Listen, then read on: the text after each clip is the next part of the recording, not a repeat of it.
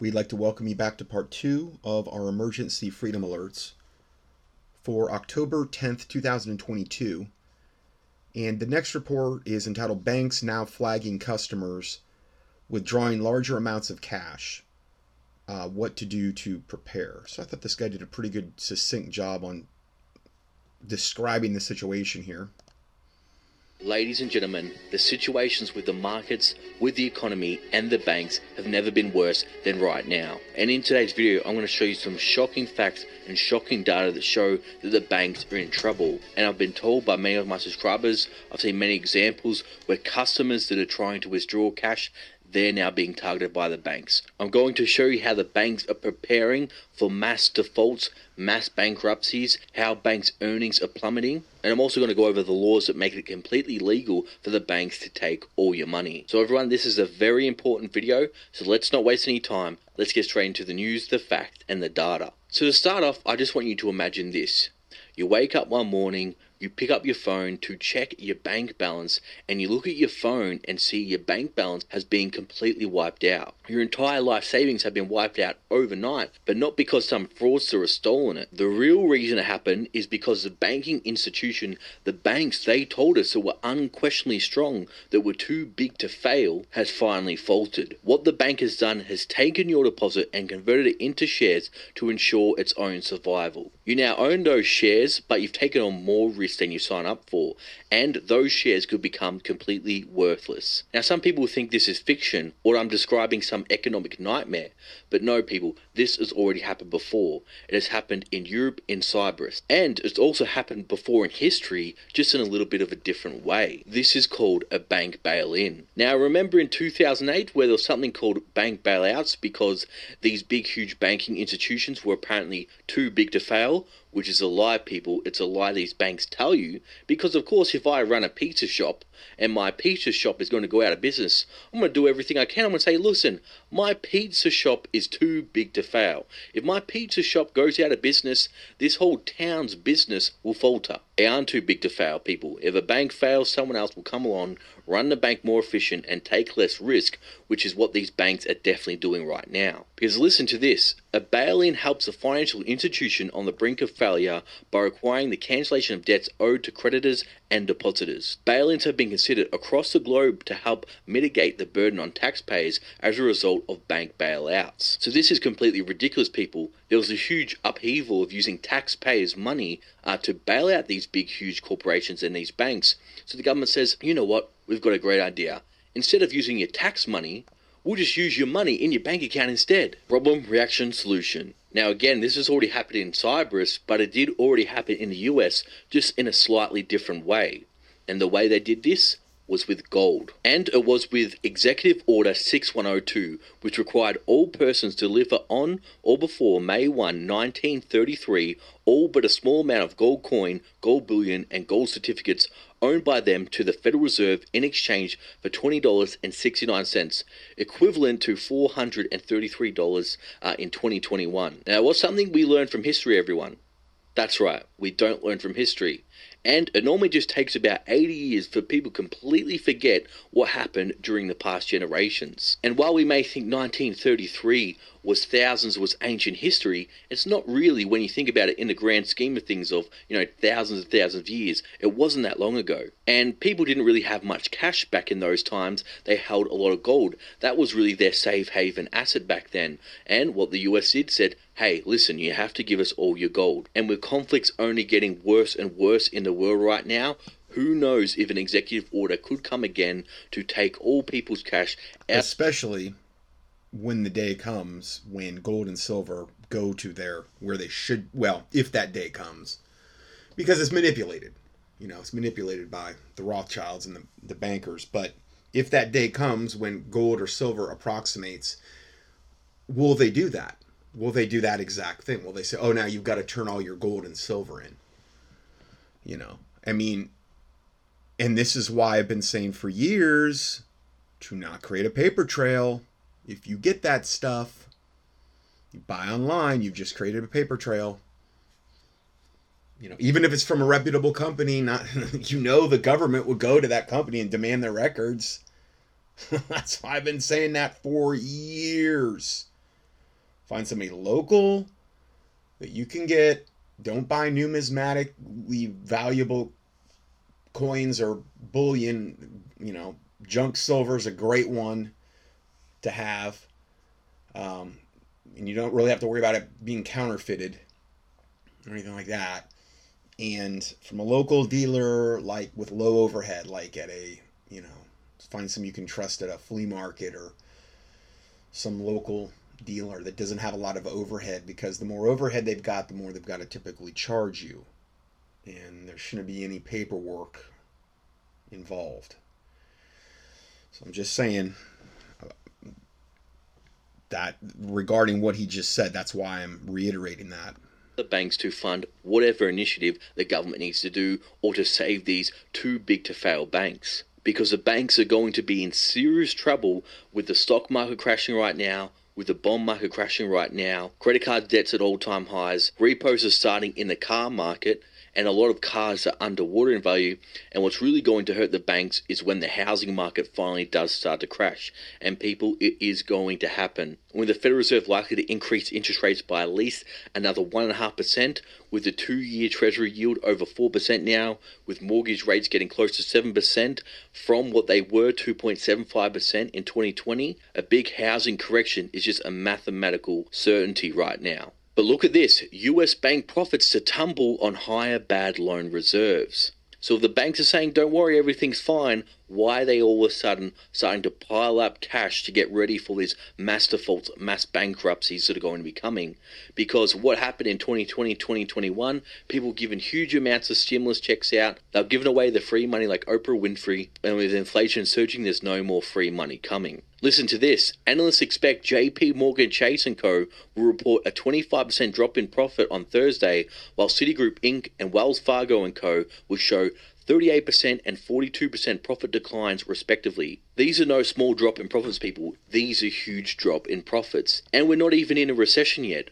Wait until they officially finally admit that we are in a recession. We all know that we are in a recession, but the government refuses to admit it. Maybe they will admit it after November. But if we get 2 more negative quarters of GDP, guess what? We won't be in a recession. We will be in a depression. But you know what some new developments I've been hearing from some of my subscribers lately, my other friends I've been talking to, is people like myself know that their money is not safe in the banks. And especially with the markets crashing right now, with the liquidity crisis likely to come around the corner, especially in the US Treasury market and mortgage-backed security market with the Federal Reserve no longer buying, they've been thinking, okay, I want to start withdrawing cash. Now, normally there's a limit how much you can withdraw per day. It can range anywhere between $5,000 and $10,000 with most banks. Now, what some people do to get around this is they may withdraw, for example, $3,000, $4,000 per day. So they don't hit this limit, and so, you know, they don't get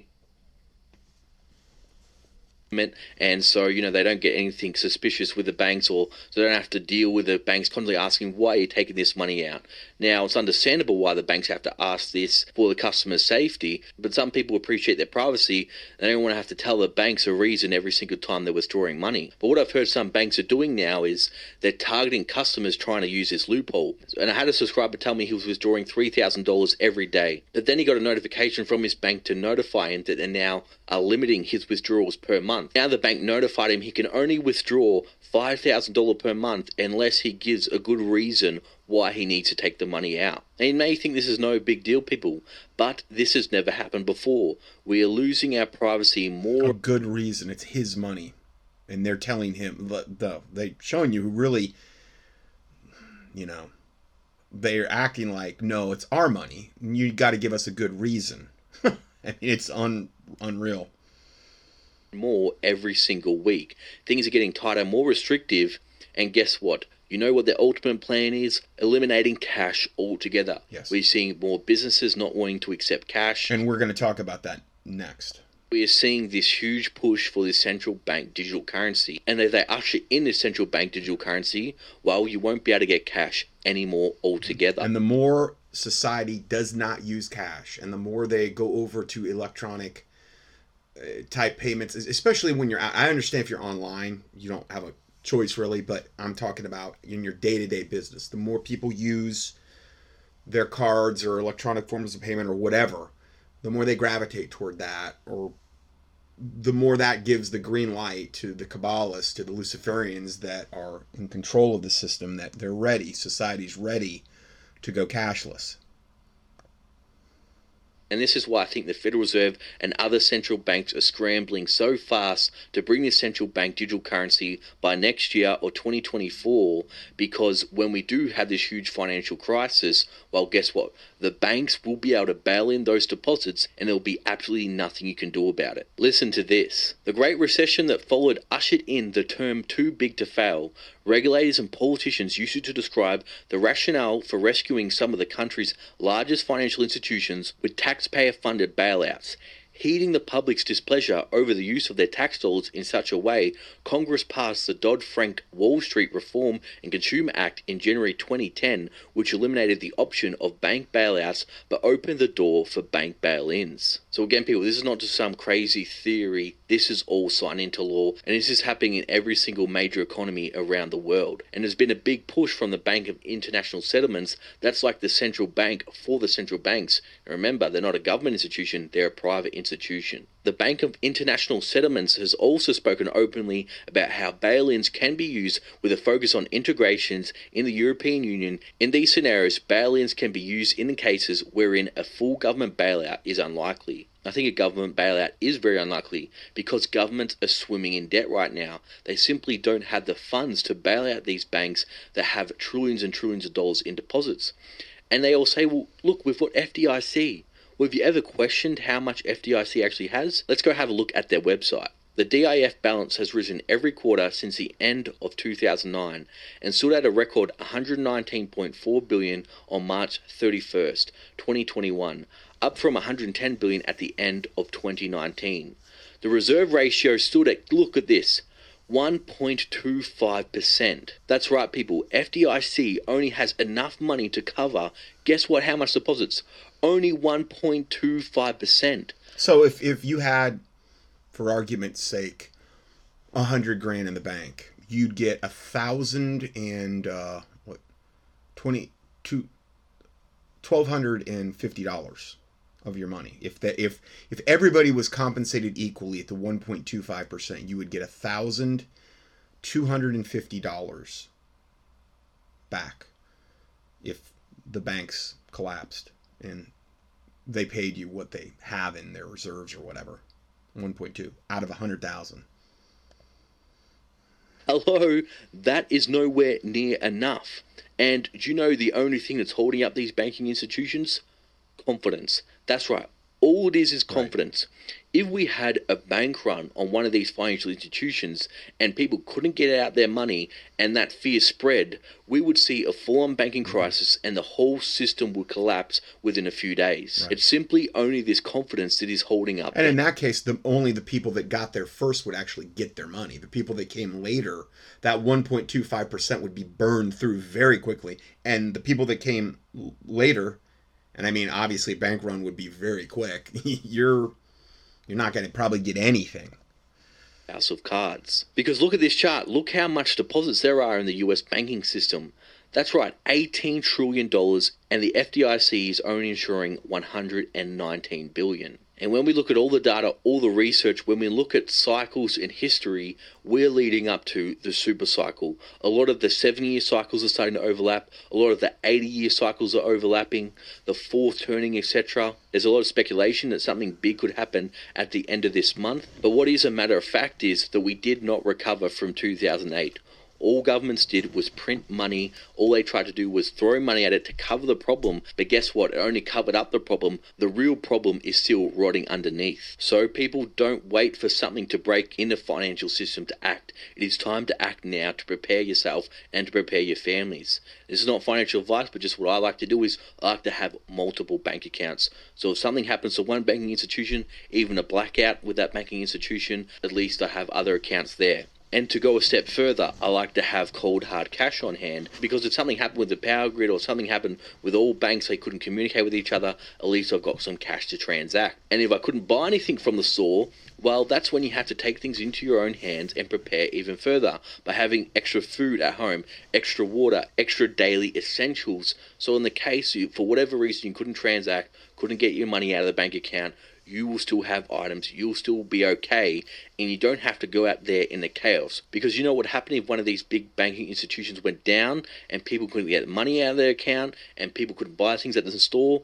We would see absolute chaos. And the last thing you have to do is put yourself in danger and go into that chaos when there's chaos on the street with people hungry trying to get the essential items. So everyone, with everything that's happening in the markets with the financial institutions right now, I thought this was a good reminder.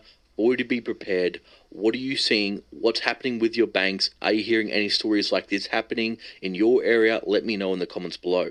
Now, for all my law reviewers and subscribers still watching. Okay, so let's go to the next video along the same lines. This is Southern Prepper One, who posts a daily thing on all the stuff that's going on, that he's getting feedback from his listeners around the nation regarding a lot of the financial woes and shortages and things of this nature that are taking place.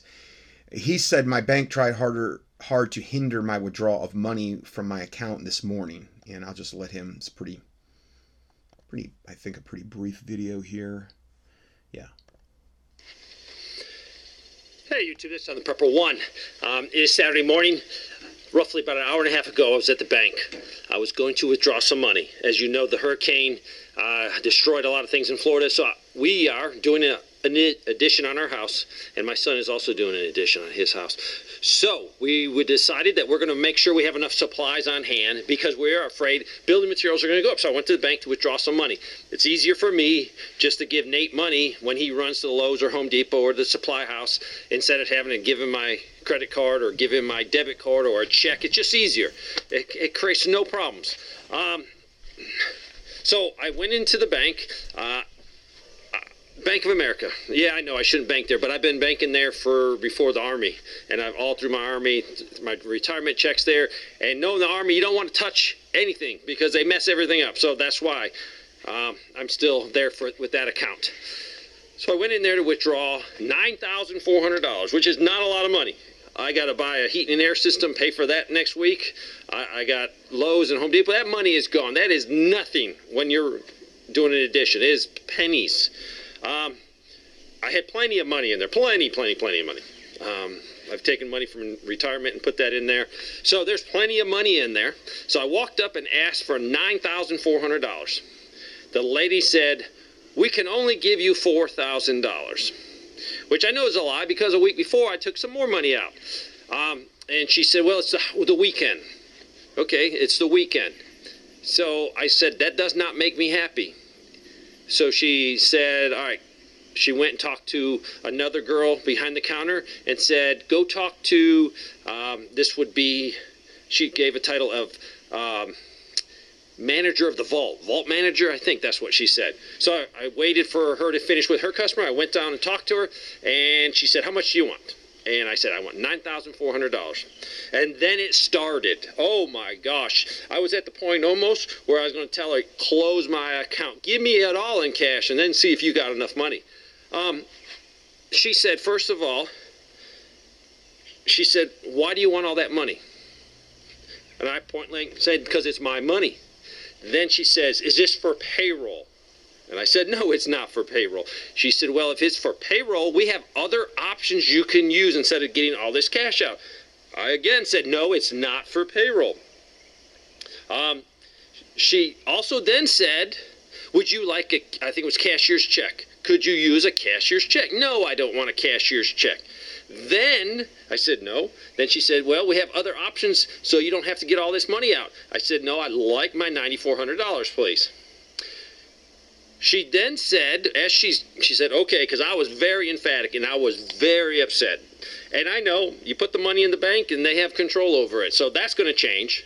Then she said, after she's starting the process of getting my $9,400 out, she said, if we give you this money, will your money be safe? Like someone's going to steal my money. That was the last straw.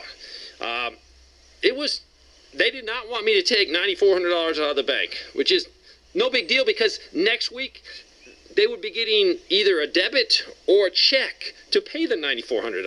But it was at a point where it upsetted me enough where it's like, if you keep this up, I'm going to find another bank. I need to find another bank I do. I need to find a local bank. The nice thing about Bank of America, it's big, so when I go anywhere, like I go anywhere, you guys know I don't go anywhere, but if I do, then there's banks everywhere where I can access my money. But I picked 9,400 because, you know, if you do 10, then they got to fill out the paperwork, which is no big deal. You know, the government knows I have the money. I've transferred it in from legal means. It's nothing illegal. But I didn't want the hassle, because then you got to get the manager over there, and he will ask you, what you need all that money for? So, is this an effort of stopping people from withdrawing money? When I was there, right when I walked into a bank, a person was getting finished with their whatever they were doing banking-wise, and he had an envelope, and it had about that much in there. So if those were $100 bills, it's definitely $10,000. He was walking out. I did not get there. If I was there maybe a minute earlier, I could have heard the conversation he had with the teller about getting his money out, but I didn't, so I don't know. But he had a chunk of money in an envelope. Now, it could have been $20 bills. It could have been $100 bills. I don't know. I'm going to go back to the bank next week, and I'm going to take some more money out to see if they give me a hard time. This money is what I'm using to build my addition, to add on to my house. So we're just going to see. But yes, there is definitely, today I got harassed. I mean, even asking me, is my money going to be safe? It is none of their business. As soon as they give that to me and I walk out their door, leave their property, for sure it's none of their business. They're not responsible for that. But I'm getting other boots on the ground report where people are trying to get money out of the bank, and they're getting the same amount of questions I was getting. I'm going to go next week. I'm going to take some money out. Even if I don't need to take the money out, I'm going to take the money out, and I'm going to see their response to me. Is something going on in the banking world? Is something going on in the banking system? Yes, I can tell you yes. I know a lot of people through boots on the ground, through prepping, that are withdrawing cash out of the bank because they aren't secure in this economy. They're not feeling like their savings is secure, and rightfully so. They're playing games with the whole economy. So that's an hour and a half, 2 hours ago, what happened to me trying to get money out of the bank. Do you guys have anything happen to you lately? Have you taken out a large chunk of money? And have you been at least asked the questions? But today went way overboard. Never have I asked, is your money going to be safe, in the form of the cash? Thanks for watching.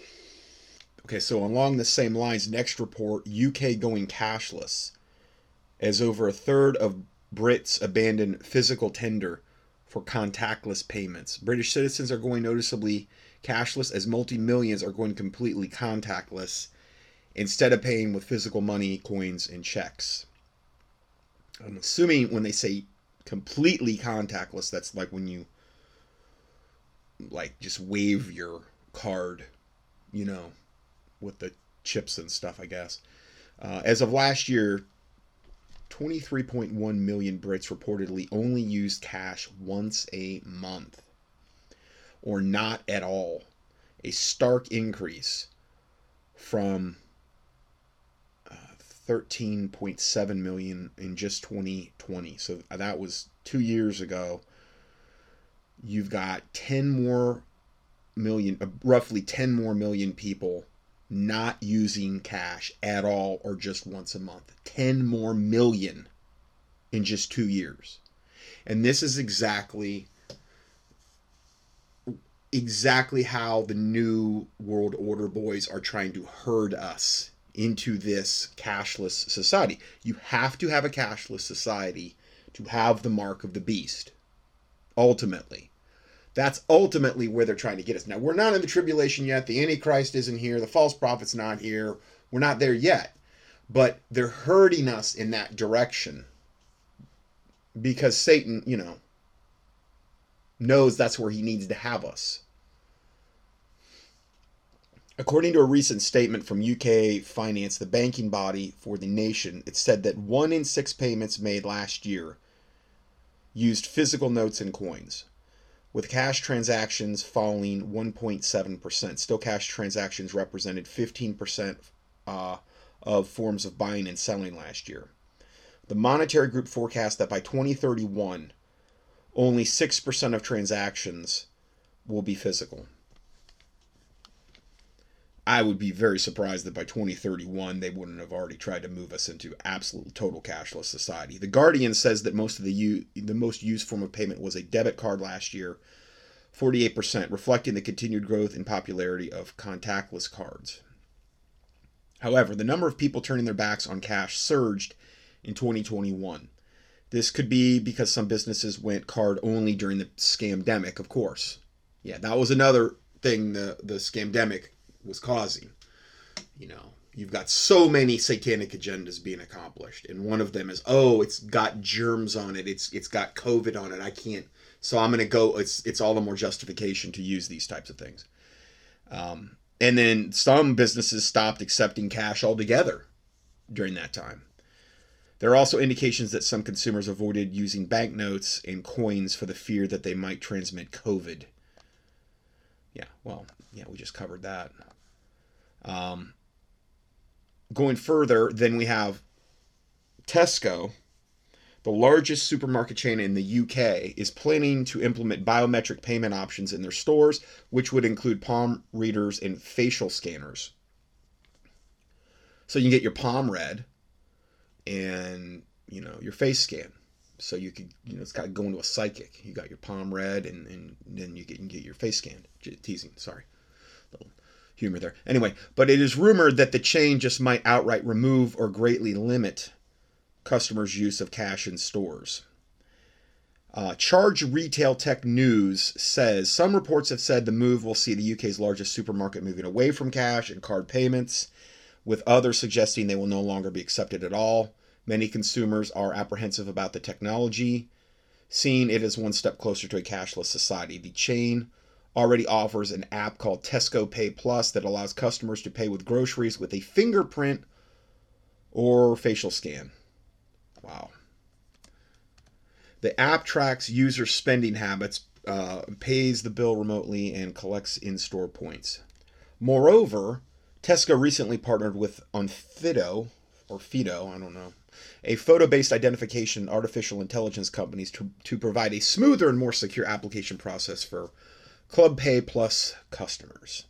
In a recent tweet, one Tesco customer claimed, "I've just had an interesting conversation with a staff member at Tesco who has confirmed that Tesco will be implementing biometric payments, face and palm scanning," which we already know they've admitted to, by early next year. They will no longer be accepting cash or cards. Now that's what they're saying. We'll see. I don't usually shop in there. That just reinforced my decision to never step foot in that place again. Yes, and that's resisting evil. You know, that is that. I mean, it's a form of resisting evil.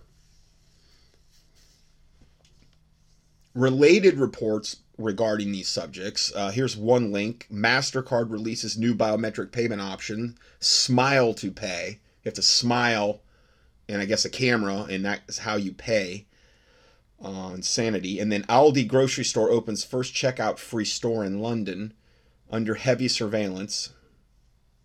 So I guess there's no checkout person there. It scans all your things as you're going through it, I guess. Amazon opens first Whole Foods. All the more reason not to go to Whole Foods. All their wicked agendas, and Amazon, I believe, owns them now. They opened their first Whole Foods store that uses cashierless technology and palm scanners. If I go to a grocery store, I use the cashiers. I don't go through. I mean, I've had times when I went in there and I had just hardly any items. I guess I've used the whatever. But it's better to use the cashiers because that's how you keep them employed, and that's how you keep people in there, and that's how that is also a way of resisting the evil of this ultimately bringing us to a cashless society.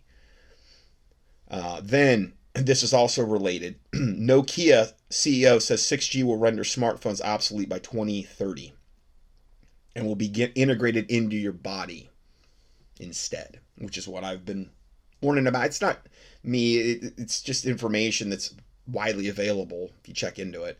I've said for a long time the smartphones are going to end up inside you. That's where it all leads. During the 2022 World Economic Forum Summit meeting in Davos last week, Nokia CEO Pekka Lundmark says the smartphone technology will be hardwired into the people's bodies by 2030, made possible by 6G. While 5G gets most of the attention right now, tech giants and investors have already been looking into the future for 6G, which I can't even, 5G is bad enough, 6G I can't even imagine.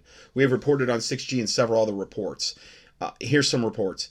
New microchip to power 6G systems and power AI drones. And these are all links you can click on in the PDF for this teaching. Samsung unveils 6G technology that can replicate people and devices, says they are ahead of schedule. Then China and America are leading the charge for 6G. Going back to the report, it says in 6G, mankind merges with the machine, becoming a cyborg in an autonomous city, which relates to our next report. I really think, like, when I put these together, it's like so many times they just fall together. So, and I just give the Lord the credit for all that, because it's all like seamless almost. In 6G, mankind merges with the machine, becoming a cyborg in an autonomous city. Remember that. And constant interconnectivity to the grid and internet, along the slew of other things as well. 6G's role will be also noted in the WP's report, Agenda 2030, You'll Own Nothing and Be Happy, where the World Economic Forum wrote in an essay describing their vision of life by 2030, writing, quote, "Once in a while, I get annoyed about the fact that I have no real privacy, nowhere I can go and not be registered. I know that somewhere everything I do, think, and dream of is recorded. I just hope that nobody will use it against me." Oh, I'm sure Satan would never in a million billion years use anything against you. Ever. Perish the thought. 6G will most certainly aid in that, however. Moreover, it will render the current smartphones totally obsolete, and that is what tech giants like Nokia CEO Pekka Lundmark are saying as well. During a panel discussion, an audience member asked when the move from current smartphone model to something that's on your face, like smart glasses, is coming. Lundmark addressed the question and succinctly explained what the future of smartphones will be. He said, quote, "It will definitely happen. I was talking about 6G earlier, which is around 2030. I would say that by then, definitely the smartphone as we know it today will not be the usual kind of the most common interface. Many of these things will be built directly into our bodies.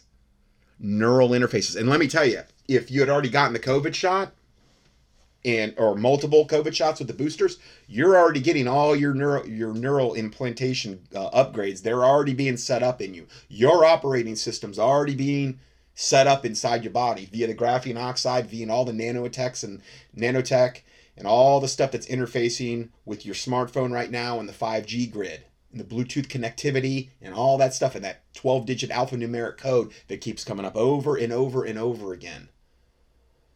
That's you're assigned when you have your 5G. And I've seen way more video. I saw a video the other day. I can't play it, but it was these two guys.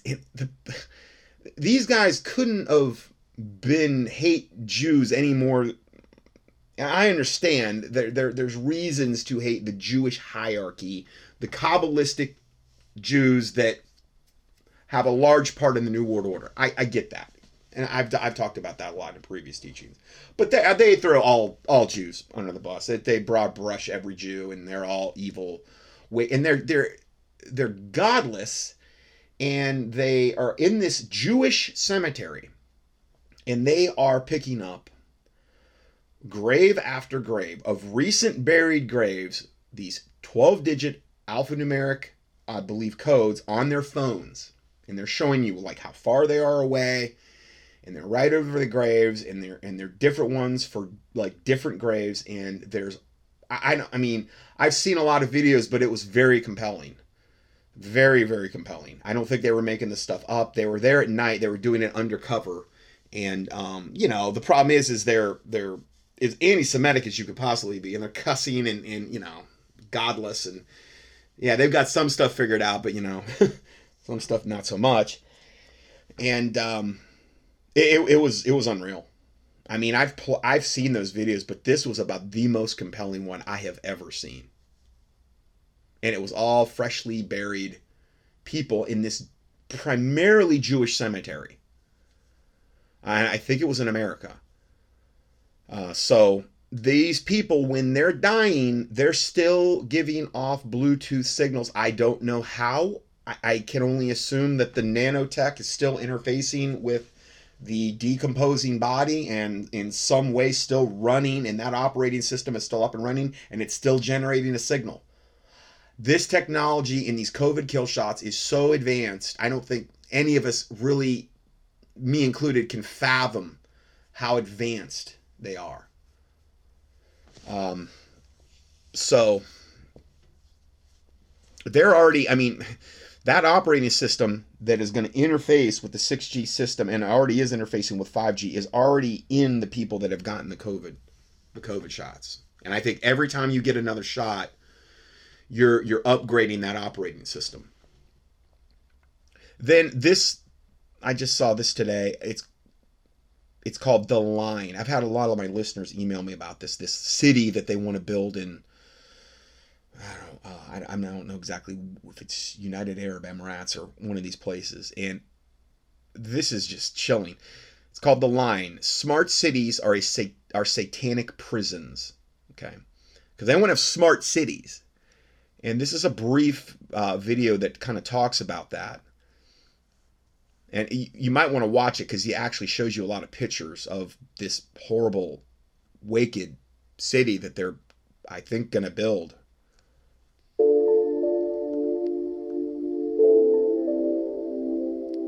Hello, you're listening to Hugo Talks. Now, I've seen this before, but I've never really talked about it. I've never really talked about smart cities, I don't believe.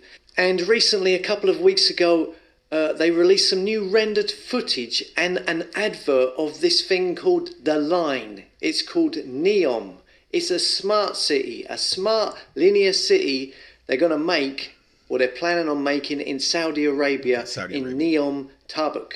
Now, you know, I've been talking about the smartphones, the smart meters, the 24/7 tracking and monitoring of you, your energy usage, where you are, what you do, you're tagged and tracked. And having and using a smartphone is enabling this to happen. And eventually, the plan is to get people and squeeze them all into smart cities, self-contained smart cities where you are going to be detained, yeah, and monitored. And these cities will be run by AI. This place, it says here, this place, Neom, The Line, it says here, plans on having an AI judiciary. That sounds like fun. Oh, yeah. AI courts, fantastic. Robot judges. Automated intelligence, meaning AI. They're going to be what judges you. This godless AI will be your judge, jury, and executioner. What everyone wants. Here's a clip. Imagine a traditional city and consolidating its footprint. Designing to protect and enhance nature. The Line will be home to... Now this, let me just tell you, this is insanely asinine, this concept, because they're showing a city that's like sprawling, okay? And they're taking the city and they're moving it into this line that looks to be like, I don't know. I mean, the way they're portraying it, it can't be more than 50 to 100 yards wide. And then they build it tall. And that's why they call it The Line. So it's a continuous line that extends, I don't know, whatever they say it extends. If it's 10 miles, 50 miles, 100 miles. That is incredibly inefficient. Can you imagine? I mean, if you had a city and let's say the hardware store you want to go to is whatever, a mile away. Well, if you do this... You're going to, I mean, just logistically speaking, you might have to go, 20 times the distance to get to a thing that took you 5 minutes to get to before, because you're going to have to go down this line and it's a prison, essentially. What if the hardware store's at the end of the line? And that's what you need to do. And I understand you could have redundancies built in this type of thing, but this is the most insane, stupid design I can even imagine, other than if you're trying to create a prison where I guess they can be controlled constantly and monitored constantly. But the designers, I mean, talk about dropping the ball. Million residents, and we are designing it to provide a healthier, more sustainable quality of life. Yeah, right. Because they care so much about Mother Earth. Like they have, like these aren't the same people that have defiled the planet in every way, shape, and form and blamed it all on humanity when they had the technology to have so many other options, but they've suppressed them all so that they could control us and make money and you know, create as much death and destruction as they possibly could. Place for commerce and communities to thrive like nothing on earth seen before. The Line, the city that delivers new wonders for the world. Totally insane. Yes, yeah, like a sci-fi Butlins holiday camp with your smart chalet to stay in. Reminds me of that film, The Island, where they were cloning everyone, but you have to stay forever. Proper nightmare stuff. Here's another clip for you. You can see they are trying to sell this concept to the people.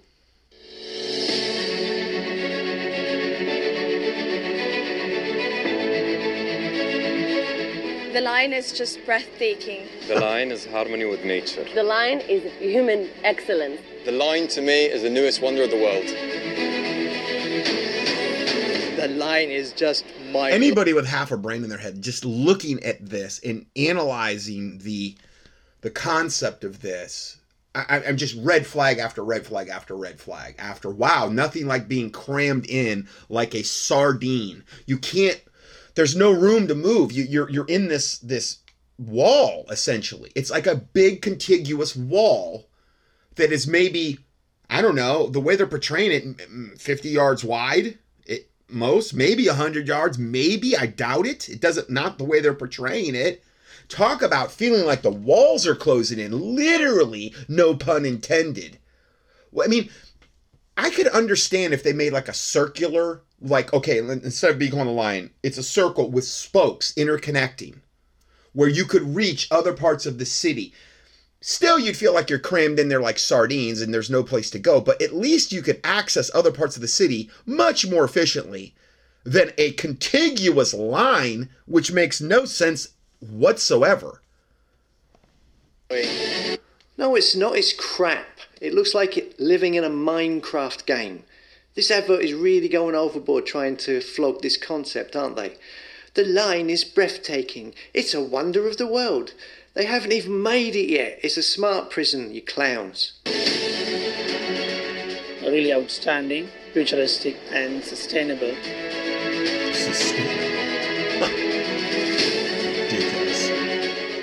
The Line is a dream of all Saudi generations. A physical representation. I guarantee you it's not a dream of all Saudi generations. It's like they're speaking on behalf of every Saudi Arabian. If anybody could actually get a real look at this thing and look at it, they mean, you're going to come to a quick conclusion. This is crazy. Hope. The Line is the future. Yeah, this is also looking very like the film Elysium. You know the sci-fi film? Even Elysium, though, was they weren't all confined.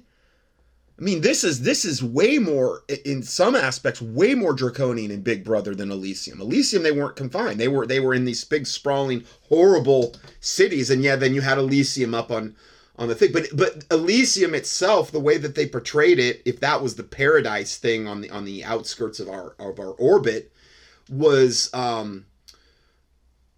really nice, and it had big yards, and it you know, it was portrayed as very a very nice place to be, where you weren't cramped and smashed in like sardines and stuff. So in some ways this is way worse.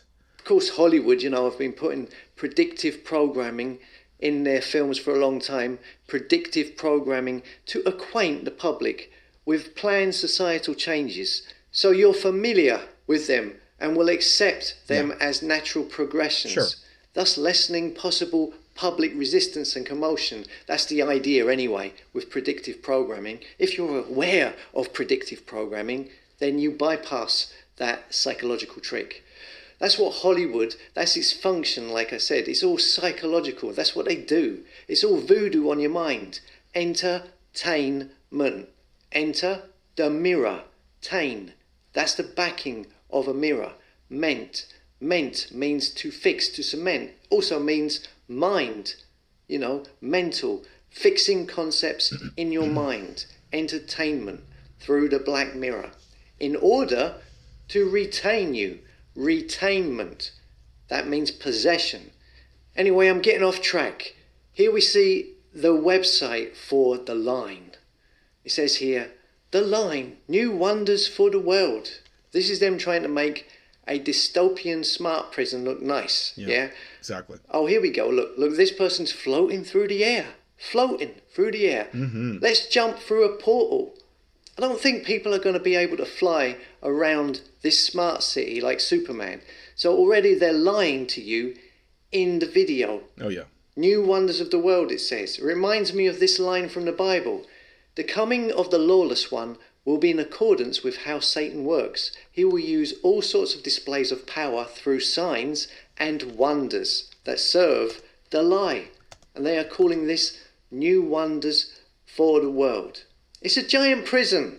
It says here on the blurb, it says The Line is a civilizational revolution that puts humans first, providing an unprecedented urban living experience while preserving the surrounding nature. It redefines the concept of urban development and what cities of the future should look like. There. This is it here. As you can see, it's a big mirrored wall. They reckon it will be 200 meters wide, 170 kilometers long and 500 meters above sea level, and it's going to house 9 million people, all of them being tracked and monitored. Okay, so 200 meters wide. It's not really how they're portraying it on the thing, but that would be, you know, tiny bit better, but still, you're going to feel like you're crammed in there like sardines. In all sorts of ways, everywhere they go, what time they go to sleep, what time they take a crap. Yeah, this is looking like a sci-fi movie. Logan's Run, another movie, comes to mind. It says here, this is to be a city without cars.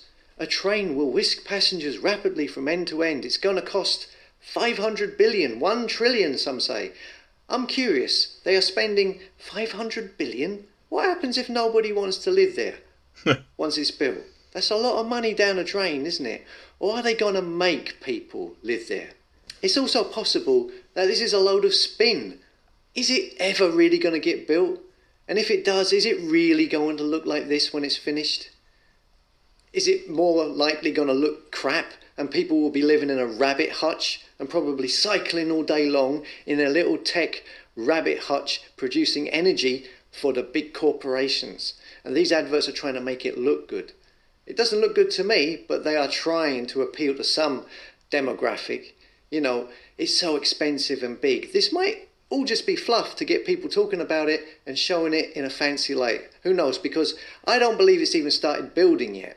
They've also got videos of versions for other countries that they are planning, like in New York and I believe Kensington, London.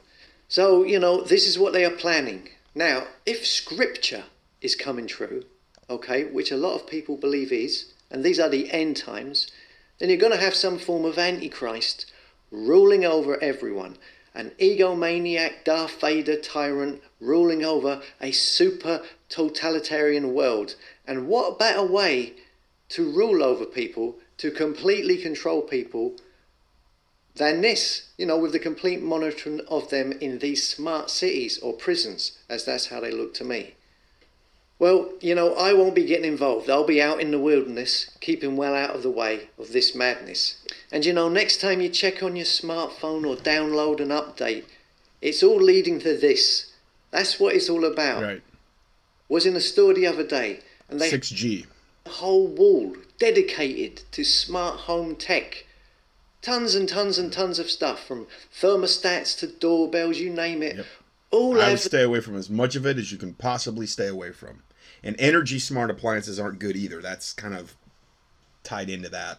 Guys with photographs of happy families and smiley faces. They're training you now for these smart prisons in the future. I don't know what you can do. I know where I stand and I know where I draw the line, especially with the internet. I'm mentally preparing for just cutting it all off when the time comes. Anyway, that's Neom, The Line. Okay, so we have that. Now let's go forward here. Next report. More evil than Hitler. American Medical Association endorses horrific medical mutilations of children, demands police, state, DOJ arrest anyone who disagrees. And again, as I've said for years, they're just coming more and more out in the open. The AMA and the medical pharma cartel is just aligning itself more and more with pure wickedness and pure evil.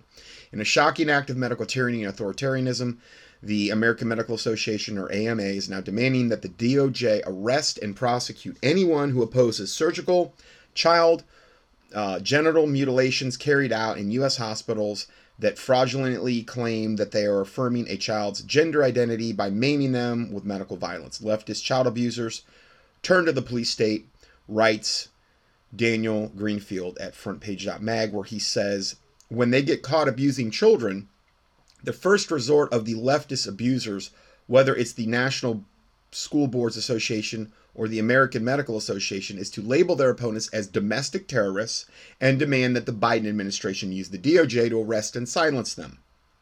Now the AMA is pro-mutilation, putting the organization in the same moral category as serial murderers, rapists, or Holocaust operatives. Any doctor who remains a member of the AMA is now aligned with a for-profit mutilations of children in the name of wokeism. And America's medical establishment joins the ranks of communist China with its forced organ harvesting in terms of outrageous acts of evil committed against humanity. If they will mutilate children for profit, what other crimes will they commit against adults to make more money? I mean, look what they just did with the whole COVID agenda. I mean, or continue to do, I'm sure.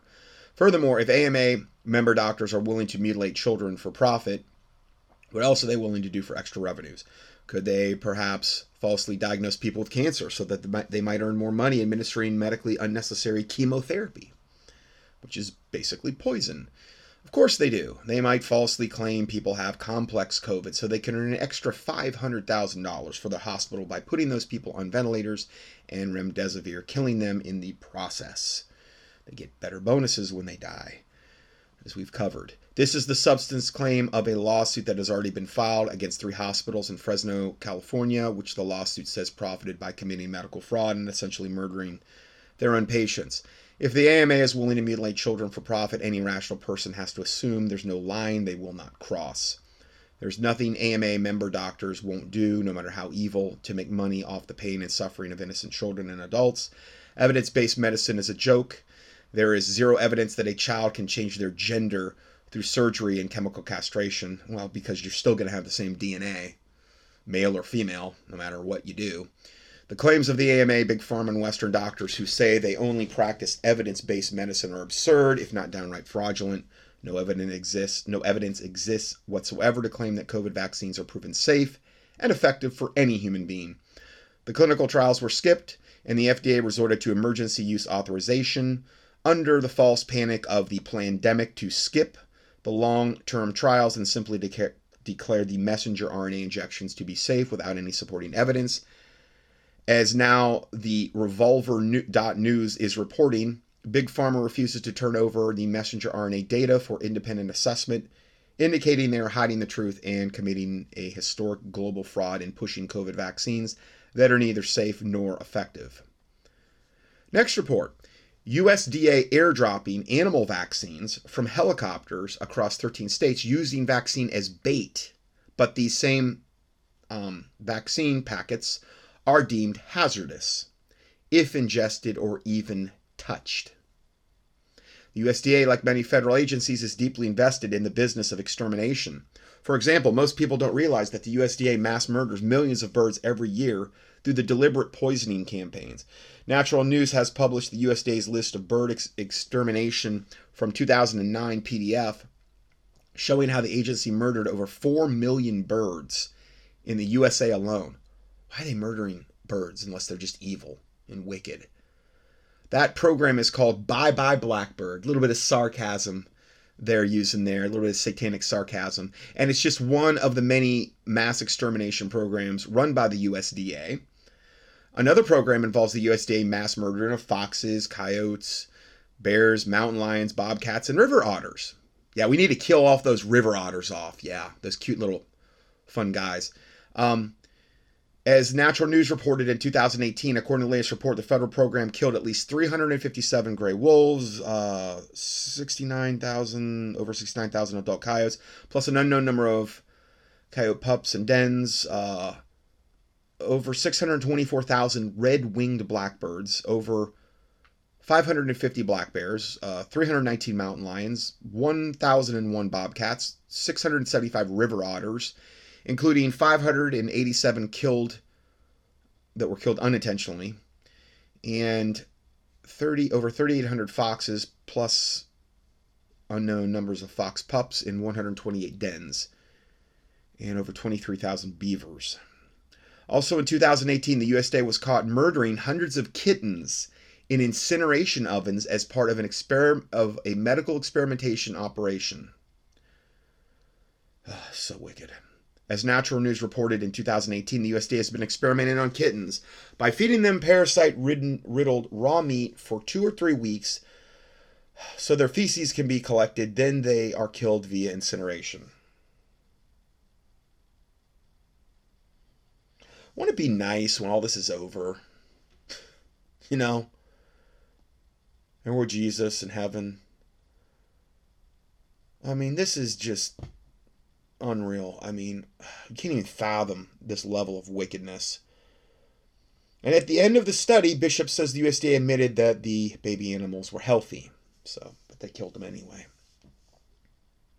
Congressman Mike Bishop sounded off in the USDA's kitten murder practice, saying, "I'm shocked and disturbed that for decades the USDA, the organization charged with enforcing animal welfare laws, has been unnecessarily killing hundreds of kittens, well, really hundreds of thousands, it sounds like, most likely, kittens,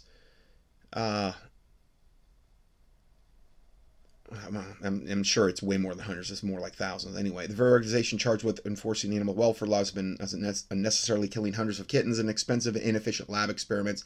Any government research program like this, one that's been funded by the Nixon administration, needs to be put under the microscope, especially when it involves using kittens as disposable test tubes in harmful tests that most taxpayers oppose. The USA, in other words, slaughters millions of animals a year and runs cruel medical experiments on kittens, among other animals." I mean, I talked before about the stuff they do to the little beagles, like the sweetest dog. And the big reason they use beagles, and Anthony Fauci was all involved with that, is because beagles are so forgiving. Oh, I just can't handle this. Oh, it's, you know... Boy, man, I tell you, there's going to be hell to pay in hellfire for these devils in the lake of fire. That's all I can say. Whew. I mean, these people really think they're going to just get away with this forever and then there's going to be no repercussions? They're going to get rewarded from Satan and hellfire for all the wickedness they've committed? Boy, they're going to have a rude awakening. I pray it's tonight.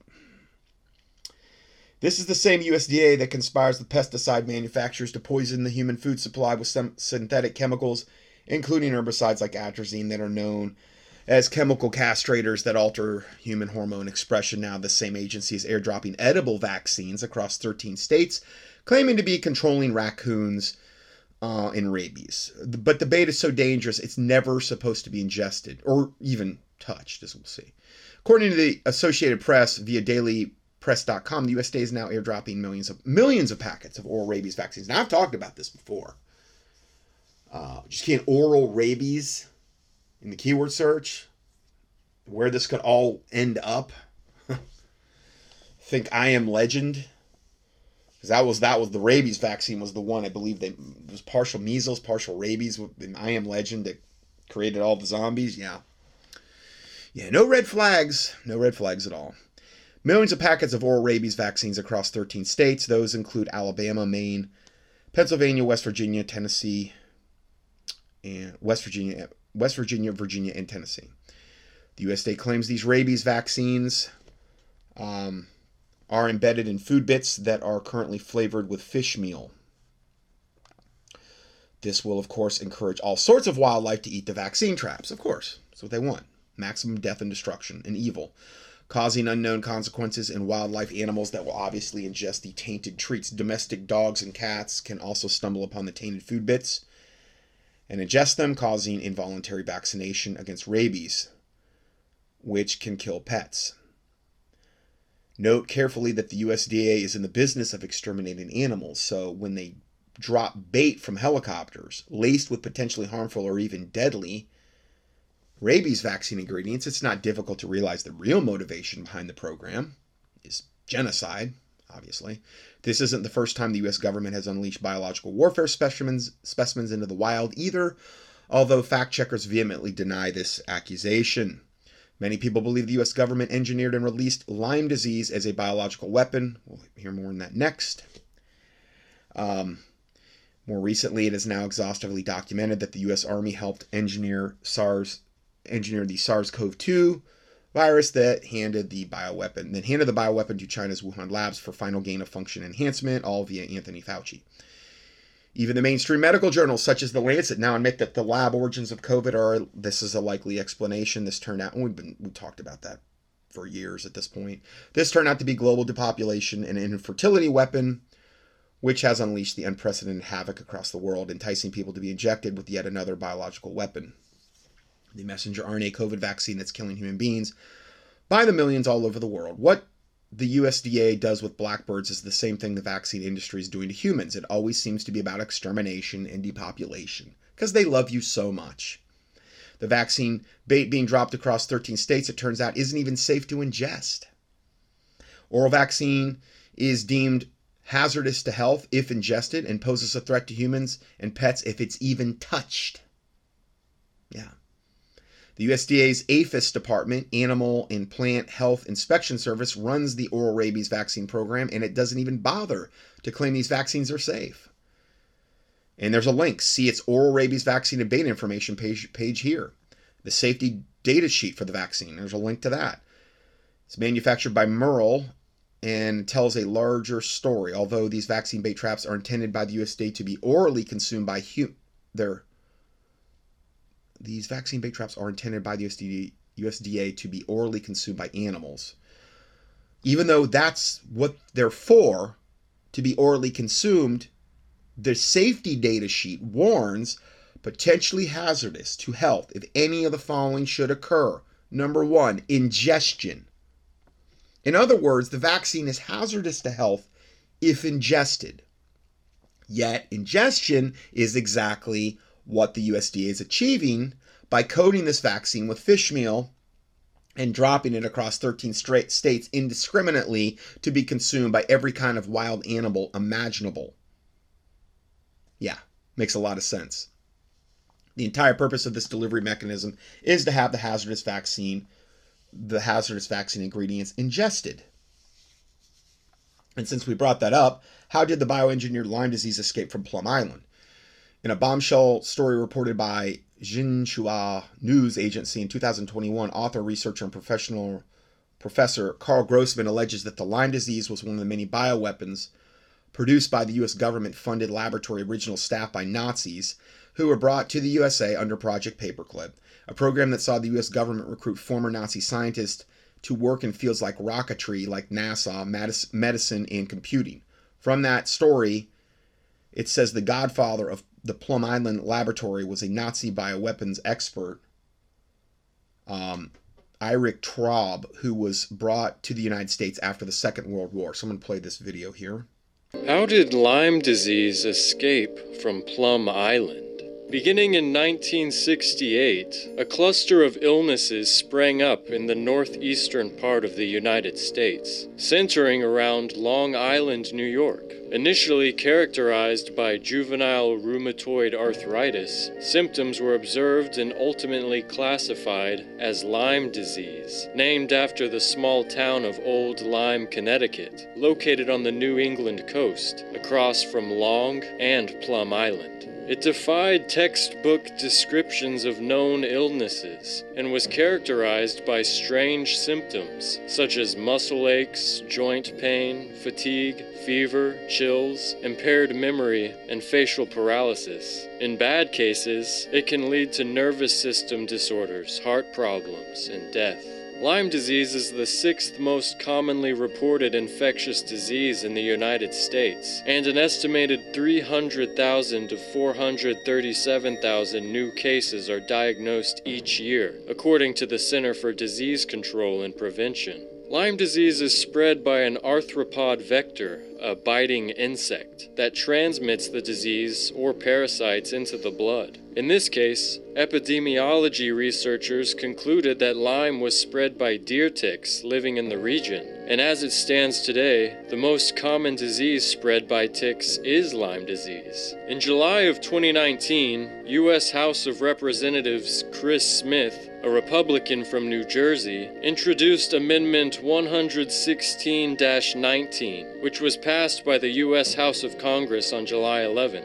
This legislation was presented in order to investigate claims that the Pentagon researched tick-based bioweapons between 1950 and 1975 at Fort Detrick, Maryland and Plum Island, New York, to turn ticks and other insects into delivery systems for pathogenic biological agents. As it turns out, Plum Island has been owned by the U.S. War Department since 1897 and exclusively utilized for a biological research facility. The island is situated just north. The War Department owns it, and they're using, and they have used Plum Island to wage war against Americans and wherever this spreads, you know, to another depopulation, just tool of depopulation, misery, death, and destruction.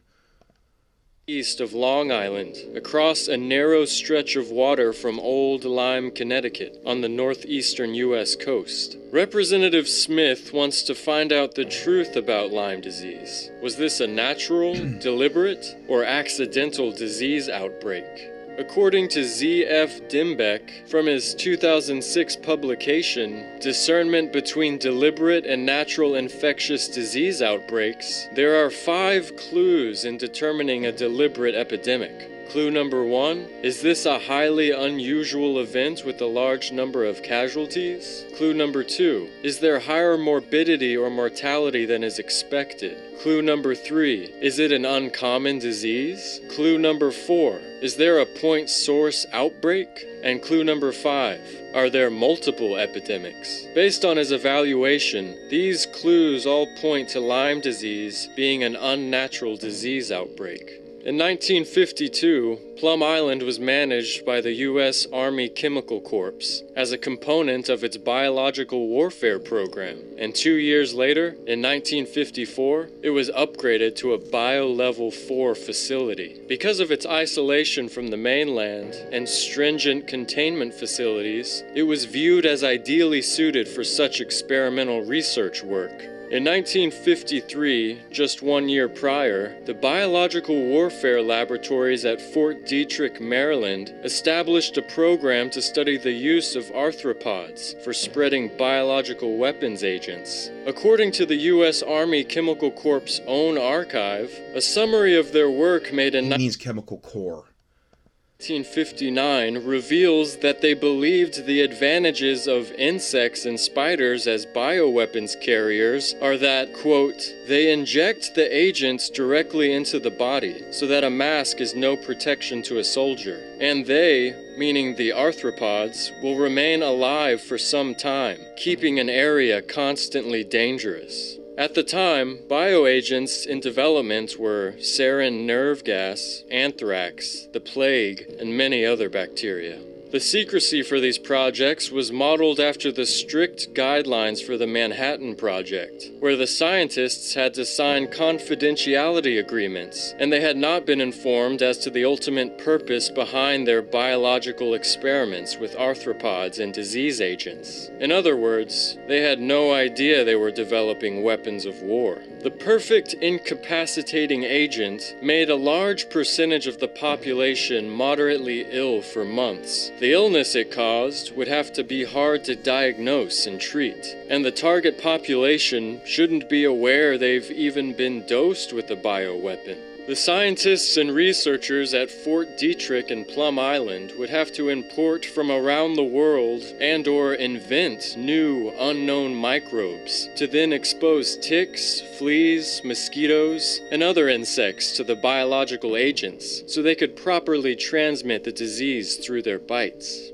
Fort Detrick's Director of Biological Research, Dr. J.R. Goodloe, stated for the record on February 16, 1962, quote, "Research on new agents tended to concentrate on viral and rickettsial diseases, with major effort directed at increased first-hand knowledge of these so-called arthropod-borne viruses. Rickettsia is an intercellular parasitic bacterium that can live inside insects and be transmitted into the blood of any warm-blooded animal they choose to bite into and feed upon.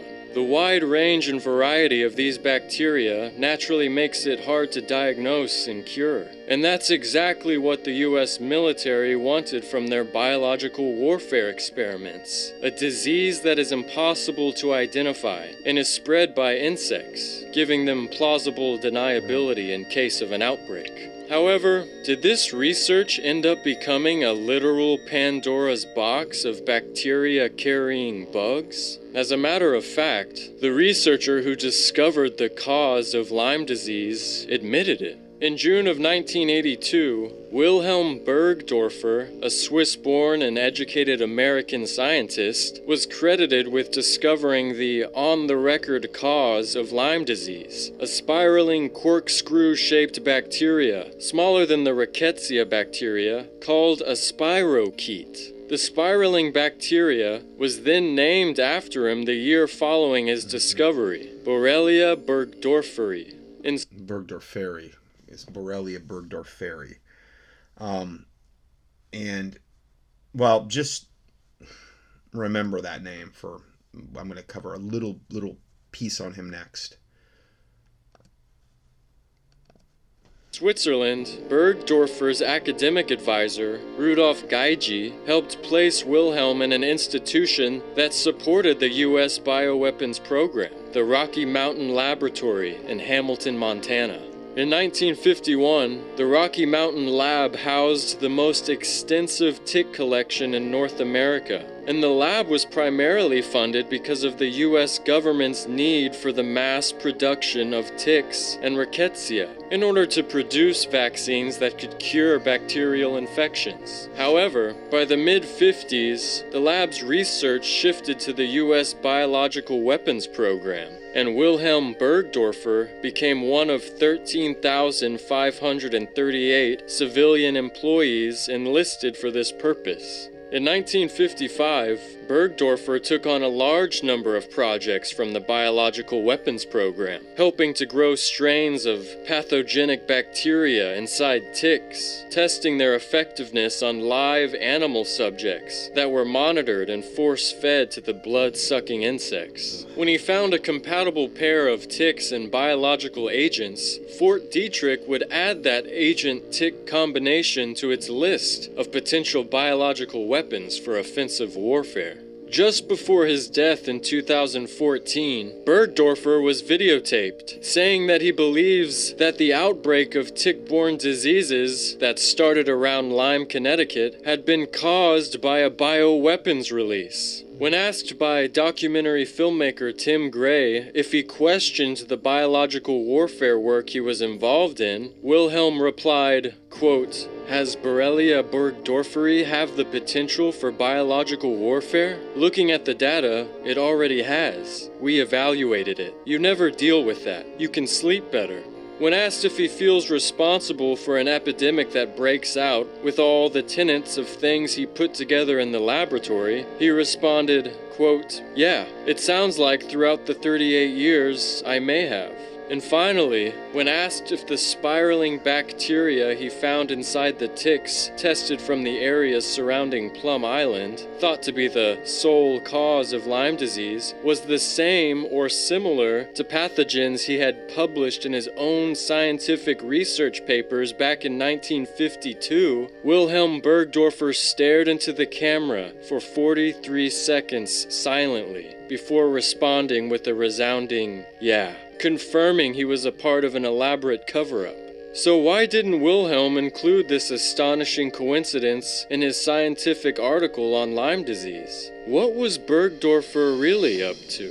Before finally discovering the on-the-record cause of Lyme disease, the spirochetal bacteria, Burgdorfer's involvement in the Lyme disease outbreaks began in the summer of 1975, but his investigation was interrupted by a National Institute of Health-funded trip to Switzerland to collect ticks. After his return, he began analyzing the ticks from Long Island, just south of Plum Island. Wilhelm Burgdorfer said that in 1979, while examining ticks near Plum Island, all but 2 of the 100 ticks tested had an unidentified rickettsia species of bacterium inside, a bacteria distinctly different from the spiraling corkscrew-shaped spirochete. When Wilhelm dissected 124 more deer ticks, 98% of them had the new rickettsias in them, and only 60% carried the new spirochetes, the supposed conclusive cause of Lyme disease. In his own handwritten lab notes from '78, just a year before, almost all of the Lyme patients' blood from the area surrounding Plum Island tested positive for the new rickettsia, similar to a known European strain, which he suspiciously nicknamed the Swiss agent. Although this was 2 years before he published his final report, a report that concluded a spirochetal bacterium was the sole cause of Lyme disease, the Swiss agent rickettsia was never mentioned as a possible cause of the illness. He even stated that these unidentified rickettsia viruses are almost impossible to test for,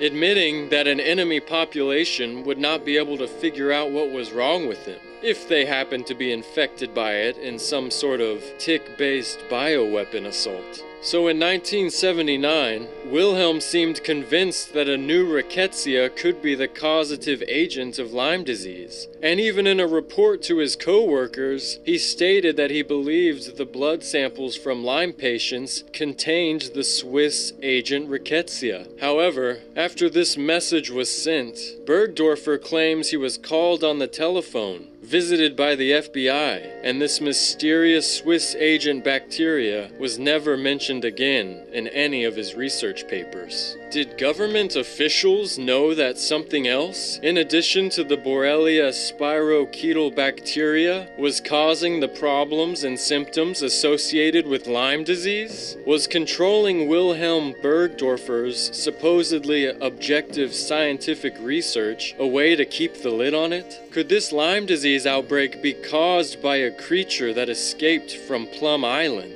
a tick with a cocktail of bacterium living inside of it? As reported by Charles Pillar of the Boston Globe in an article titled "The Swiss Agent: Long Forgotten Research Unearths New Mystery About Lyme Disease," he said, quote, "Patients and doctors might be mistaking under-the-radar Swiss agent infections for Lyme, or the bacteria could be co-infecting some Lyme patients, exacerbating symptoms and complicating their treatment." By their own words, this conglomerate of bacterial agents within insect delivery systems would be the exact goal of their offensive biological weapons program.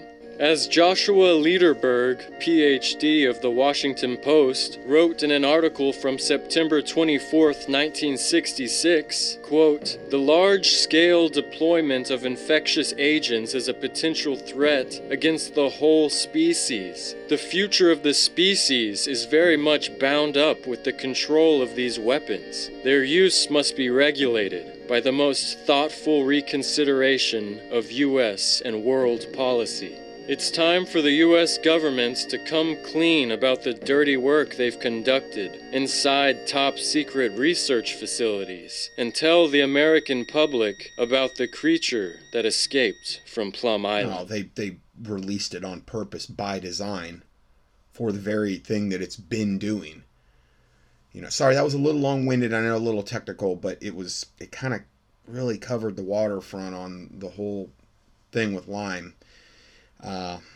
Now, I did a study just less than a month ago where I talked about, I had a whole section on Lyme, and I give the Lyme disease and mild silver protein protocol and the research and the medical testimonies regarding it. Now, this scientist emeritus, National Institutes of Health, Dr. Wilhelm Burgdorfer, PhD, MD, discoverer of Lyme disease, of whom the Lyme bacteria was named after as Borrelia burgdorferi. Of course, you know, obviously he went along with this agenda. It seems as though, at least in 2014, he was hopefully having regrets about his participation in this, but he has repeatedly recommended the involved mild silver protein to hundreds of MDs in the medical community at worldwide conferences to deal with this. Anyway,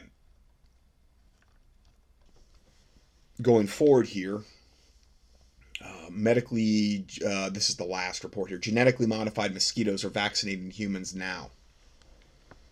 Oh, and the website regarding that is www.dr-johnson.com for the mild silver protein. A full box full of genetically modified mosquitoes successfully vaccinated a human against malaria in a trial funded by the National Institutes of Health, or NIH. The study involved about 200 hungry mosquitoes biting a human subject's arm. And there was more than just one human. Human participants placed their arm directly over a small box full of bloodsuckers. You got to be crazy to do this. And one of the persons that were responsible for that said, "We use mosquitoes like they're 1,000 small flying syringes, just the same way they're using the ticks, essentially." You know, and a little different. They're not using the ticks to vaccinate anybody, but you know.